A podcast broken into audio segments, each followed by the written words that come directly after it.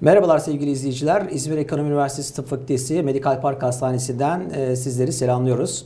Bugün e, insanlığın son bir yılının e, ana gündemini belirleyen e, koronavirüs ile ilgili e, konuşacağız ve konuğumuz e, Tıp Fakültesi öğretim üyelerimizden Profesör Doktor Gülfem e, Terek Ece. Gülfem Hocam hoş geldiniz. Merhaba Zeki Hocam, hoş buldum. Sağ olun. Ee, insanlık e, koronavirüsüyle e, baş etmeye çalışıyor. E, Allah'tan e, artık aşılarımız da başladı. Evet. E, neredeyse karanlık dağılıyor diyebiliriz ama Evet. e, işte umudumuzu Evet. koruyalım. Aynen. E, önce virüsten başlayabilir miyiz? Bu koronavirüsü e, bizim esasında bildiğimiz bir virüs. Bize çok da yabancı değil değil mi? evet, yabancı değil. Aslında e, bu süreçten önce birçok kış döneminde e, hafif e, nezle gibi atlattığımız koronavirüs ailesinden.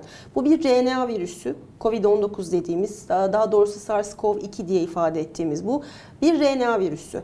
E, zarflı bir RNA virüsü ve e, sonuç itibariyle mutasyonlara yatkın bir virüs diğer e, RNA virüslerinde olduğu gibi.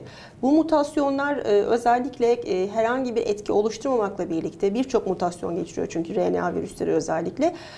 Şu son geçtiğimiz Kasım, Aralık, Ocak ayından itibaren ise farklı varyantlarını görmeye başladık koronavirüsün Kuşkusuz özellikle. bu varyantlar üzerinde duracağız ama e, daha çok bir koronavirüsü üzerine odaklanalım istiyorum ben. Evet. Koronavirüsü e, yaşam biçimi nedir? Bildiğim kadarıyla prion dediğimiz cansız bir e, yapı olmasına rağmen insan organizasyonuna girdiği andan itibaren hastalık tablosuna kadar giden bir süreci yaşıyor değil mi?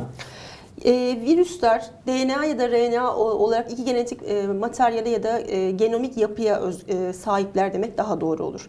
E, bu koronavirüs grubu ise RNA virüsleri. RNA virüsleri daha sık mutasyona uğrayan e, ve mutasyon esnasında hani e, kalıcı etki olabileceği gibi hiçbir etki oluşturmayan mutasyonlara da karşımıza çıkabilmekte. Bu bir zarflı RNA virüsü. Çok şükür zarflı bir RNA virüsü. Çünkü zarflı olduğu için özellikle dezenfektanları kullanarak bundan çok rahatlıkla e, korunabiliyoruz.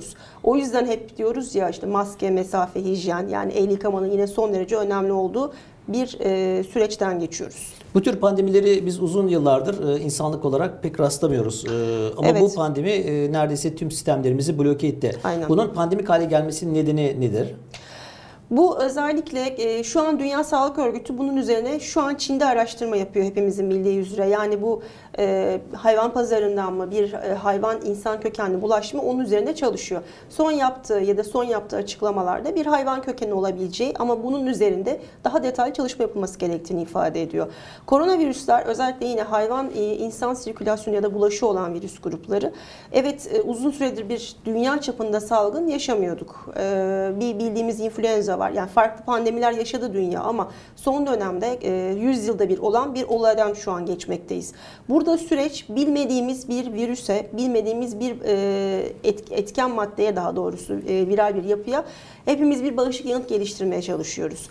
Ve bu da çok yeni olduğu için, çok hızlı bir şekilde yayılabildiği için e, o yüzden tüm dünyaya uçaklarla, transferlerle yani artık dünya tabiri caizse bir global köy neredeyse. Uçuşlarla insanlar her yerden her yere ulaşabiliyor. Dolayısıyla çok hızlı bir şekilde transportasyonun da hızlı olması nedeniyle çok rahat bir şekilde solunum yoluyla özellikle bulaştığı için çok hızlı tüm dünya yayıldı ve bir pandemi oluşturdu.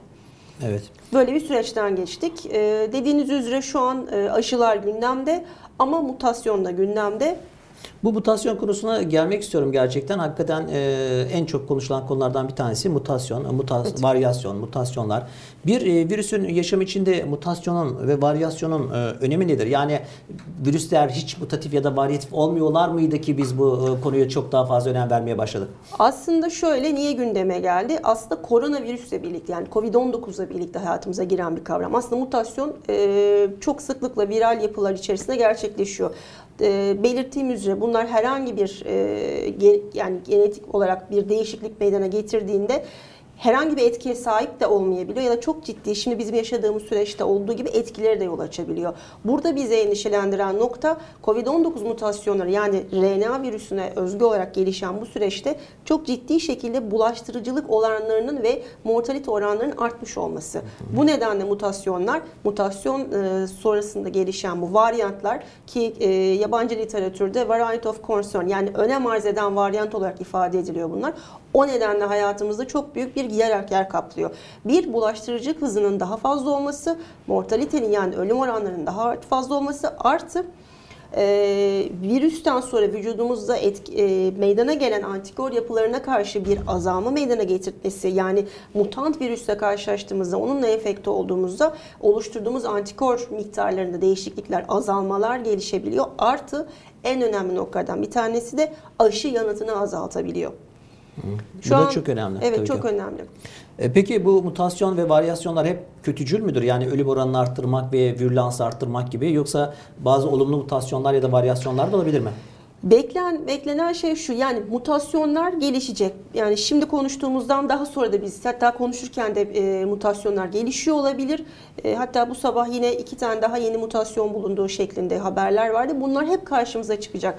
Bunlar yani şu an yaşadığımız bulaştırıcının artması yönde ama zaman içerisinde evrilerek e, virüsün virülans yani hastalık yapma özelliklerini azaltabilir de. Yani olumlu yöne de kayma durumları son derece e, hani söz konusu. Ama bunlar tabii ki zamanla karşımıza çıkacak olan Evet. süreçler.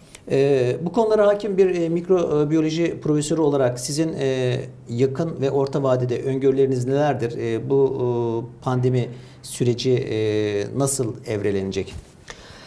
Pandemi eninde sonunda tabii ki azalacak. Eninde sonunda tabii ki bu süreçlerin bitmesi hepimizin en büyük beklentisi ve arzusu. Şu an yaşadığımız süreçte 3 farklı mutasyonla karşı karşıyayız. Bunlardan bir tanesi e, özellikle Kasım ayında İngiltere'de karşımıza çıkan İngiltere mutasyonu, diğeri Güney Afrika mutasyonu ve sonuncusu da yani Brezilya. şu an Brezilya mutasyonu. Bunların üçü de şu an ülkemizde var. E, bu mutasyonların üçünün de ortak özelliği hepsinin bulaştırıcılık hızlarının fazla olması. Ama ayrı ayrı noktaları var. Örneğin İngiltere çok ciddi bir kapanma yaşadı. Ve bu kapanmaya da ne de, neden? İngiltere mutasyonunun çok daha fazla bulaştırıcı olması artı mortalitesinin yani ölüm oranlarının daha fazla olması. Bu sağlık sisteminde ciddi bir yük bindirdiği için tıkanma noktasına getirdi. Diğer mutasyon, Güney Afrika mutasyonu ise bizim e, doğal olarak enfeksiyonu geçirmemize ya da aşılanmaktan e, aşı sonrası geliştirdiğimiz antikor yanıtlarının azalmasına yol açıyor. Yine bulaştırıcılık hızı fazla.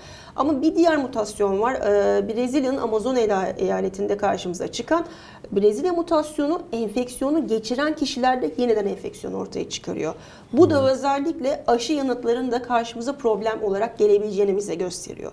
Şu anki konjonktürde evet e, bulaştırıcı hızı artmış e, bir mutasyon e, silsilesiyle karşı karşıyayız. Ama bizim hala elimizde önemli bir nokta var aşı. Büyük popülasyonlar, e, dünya çapında, ülke çapında popülasyonlar aşılandıkça yani e, enfekte olan birey sayısı azaldıkça mutasyon görme olasılığımız da son derece azalacak. Ve hepimizin arzu ettiği o günler yine gelebilecek. Ama bunun için büyük e, çapta popülasyonların hızlı bir şekilde, e, en ivedi bir şekilde aşılanması gerekiyor. Aşılanma oldukça enfekte olan birey sayısı azalacak. Böylelikle de mutasyon riski daha azalmış olacak. Yani e, sürü bağışıklığı dışında ya da çok olumlu e, bir Evet. e, mutasyon e, dışında bir seçeneği yok insanlığın şu anda. Evet, aşılanmamız bir an evvel aşılanmamız gerekli ki e, enfekte birey sayısını azaltalım ve buna istinaden e, bu bulaştırıcı yüksek mutasyonları daha az e, karşımıza gelsin. Sürü bağışıklığı için toplumun yüzde kaçının aşılanması gerekiyor? 60 ila 70 oranında aşılanmamız gerekiyor. Yani Türkiye'yi hedeflersek burada e, 50 milyonluk bir aşılamadan bahsediyoruz. Evet, evet bu şekilde yani e, büyük oranda aşılamadan bahsediyoruz. Ancak bu şekilde hani enfekte birey sayısını azaltabilirsin. Sağlık Bakanlığı'nın en son e, maksimum e, aşı yapma kapasitesi 1.3 milyon olarak e, söylendi. Demek ki e, bir buçuk aylık e, bir sürede 50 milyon aşılaması e, yapma imkanı düşünüldüğünde Evet. bizim e, Mayıs-Haziran'dan sonraki dönem için bir normale e, yönelik e, umutlarımız artabilir. Ne diyorsunuz? kademeli olarak yani birden değil de yine maske mesafeyi koruyarak çünkü şimdi son yapılan çalışmalarda bu e, bulaştırıcı artmış virüslerde özellikle kapalı ortamlarda sıkıntı var.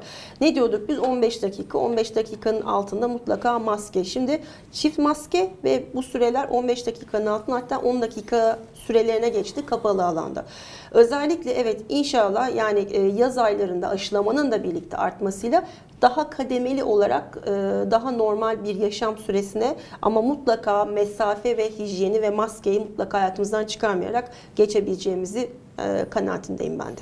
Yani sonuç olarak insanlık e, Covid-19'u aşılamayla e, tarihe sayfalarına gömebilecek ama mutlaka Evet, ve bir- mutlaka bir evet. süre daha maske, kişisel mesafe ve Evet. hijyene dikkat etmemiz Yani gerekiyor. aynen çok haklısınız. Mevsimsel influenza haline gelip her sene yine aşılanma haline geçmesi tabii biraz daha zaman alacak. Evet sevgili izleyiciler e, Covid-19 günler e, yakında e, bu umudu taşıyoruz. Hepinize sevgilerimizi iletiyoruz. Kestik.